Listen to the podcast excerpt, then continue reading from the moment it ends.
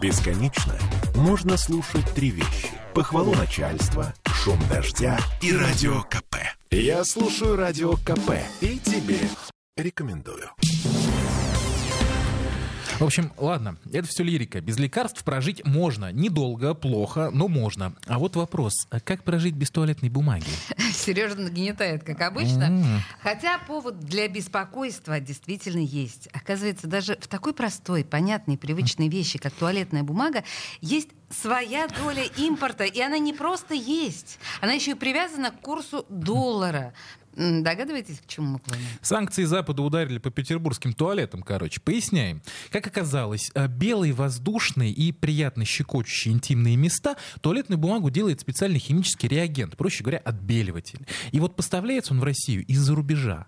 А сейчас из-за всей вот этой международной свистопляски поставки либо прекращены, либо очень сильно затруднены и ограничены. И последствия этого уже ощущают не только производители и поставщики.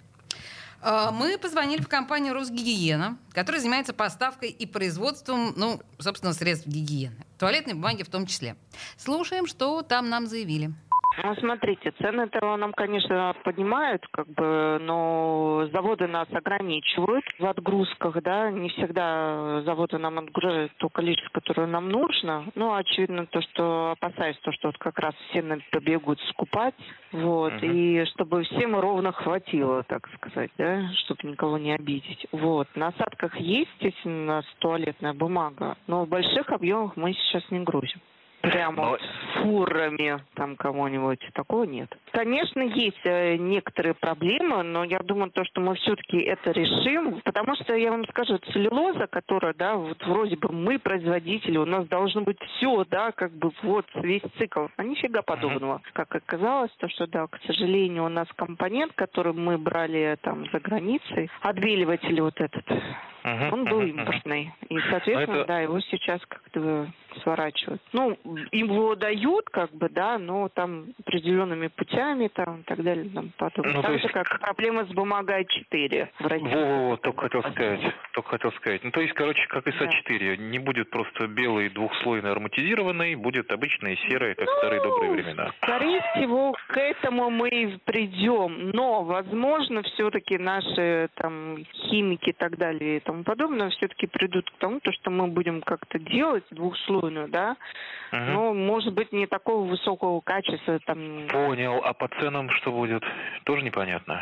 Ну, цена сейчас есть у нас уже, которая действует со вчерашнего дня, да, а Ага. дальше все зависит от завода, как они что скажут. Ну, я так понимаю, что компонент импортный, он за доллар, наверное, торгуется, и поэтому... Ну, конечно, это да. Так же, Ясно. как и пленка сейчас вся идет, она тоже, к сожалению, привязана к доллару. А сильно Да. вообще подорожало уже? Просто я вот сейчас смотрю вас на Ну, сайте, да вроде не особо. Ну, 15-20 процентов это точно. Ого, это вот с февраля, как вся эта байда началась, правильно я понимаю? А это я вам скажу за март. А, даже, а, и скорее всего еще будет дорожать. В общем, э, там за кадром еще много прекрасного. Нам, например, посоветовали не выбрасывать старые газеты. Но мой. пошутили, конечно. Или нет? Или нет? Ну, у кого сейчас есть старые газеты? У нас много. Кстати, по поводу цен. Нам объяснили, что растут они по двум причинам. Потому что, во-первых, не забываем про импорт.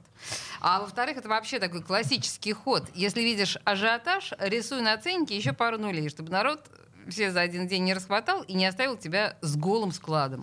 Ну и раз уж заговорили про бумагу. Бумажный кризис, судя по всему, вообще разворачивается во все поля. Сначала офисная подорожала, теперь туалетная. А на очереди упаковка. Особенно так называемые тетрапаки, в которые наливают соки и молочные продукты.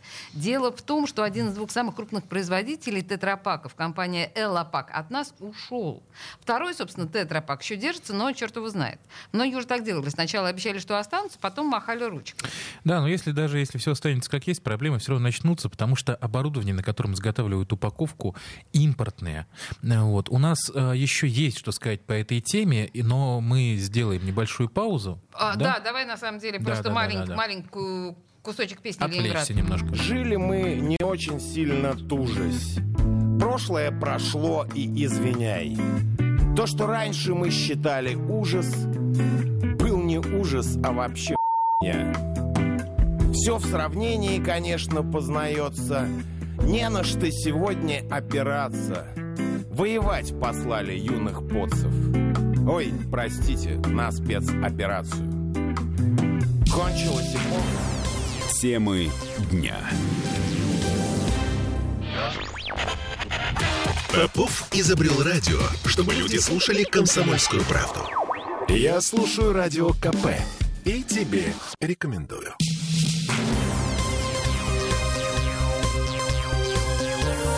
Темы дня. 18-16 в Петербурге, и тут Олеся Крупанина и Сергей Волчков стенают по поводу возможной а, проблемы с туалетной бумагой. Нас тут уже учат, как разминать старые газеты.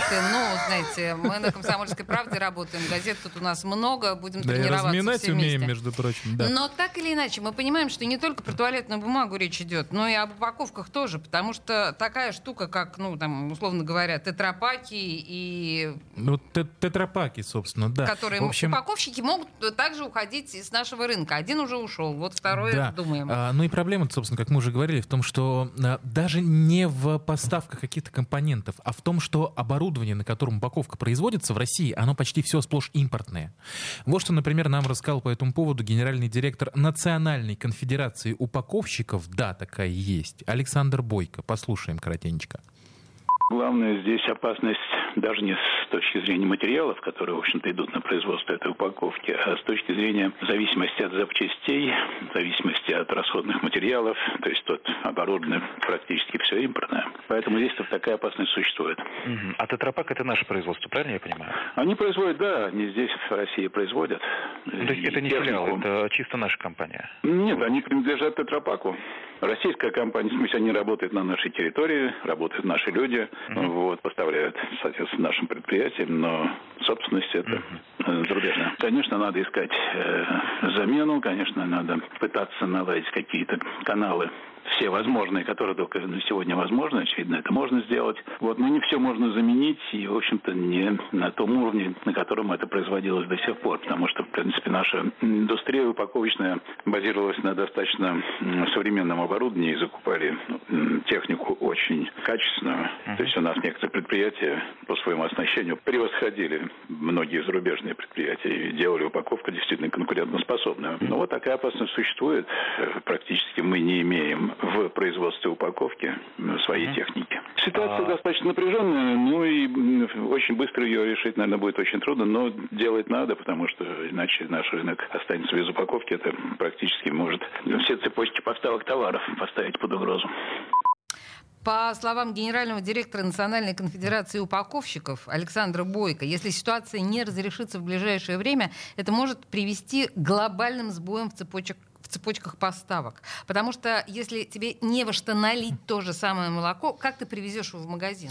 Кто-то скажет в бутылке и будет прав, но на самом деле только отчасти. Еще раз послушаем Александра Бойко. Здесь вопрос в чем? Значит, во-первых, хватит ли мощностей, чтобы заменить то, что может выпасть из оборота, и возможно ли будет э, быстро насытить фасовочной и упаковочной техникой наших потребителей, потому что все же машины упаковочные и фасовочные настроены на определенный вид упаковки. Там есть, конечно, машины, которые можно перестраивать, но, например, с тетрапака перейти на молочную бутылку будет достаточно сложно. Но, тем не менее, такие варианты надо тоже рассматривать и пытаться, в общем-то, и искать, в общем, наших изобретателей и наших промышленников, которые, может быть, готовы к тому, чтобы... Но их надо стимулировать, и действительно, это процесс не очень быстрый. На протяжении многих лет и наши выступали, и были предложения даже по производству техники, такой, какой исп- использует Тетрапак.